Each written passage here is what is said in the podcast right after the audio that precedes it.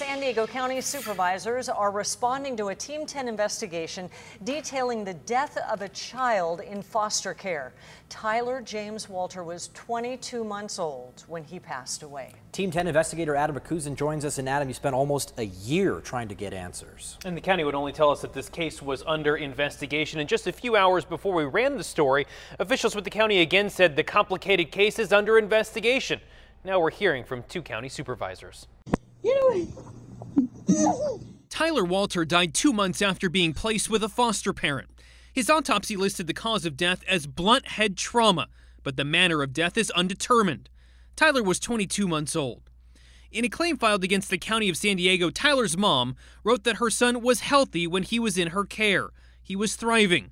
He needed his mother, and placing him with her 19 year old niece was negligent. Responding to a Team 10 investigation into Tyler's death, San Diego County Supervisors Nathan Fletcher and Greg Cox released a joint statement saying, Any day a child dies is a horrifically sad day.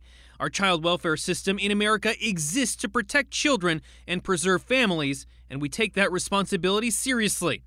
As a county, we are currently engaged in a process of evaluation and change to ensure we are doing everything possible to protect children and preserve families. A spokesperson for the supervisors tells 10 News the statement is about the child welfare system overall.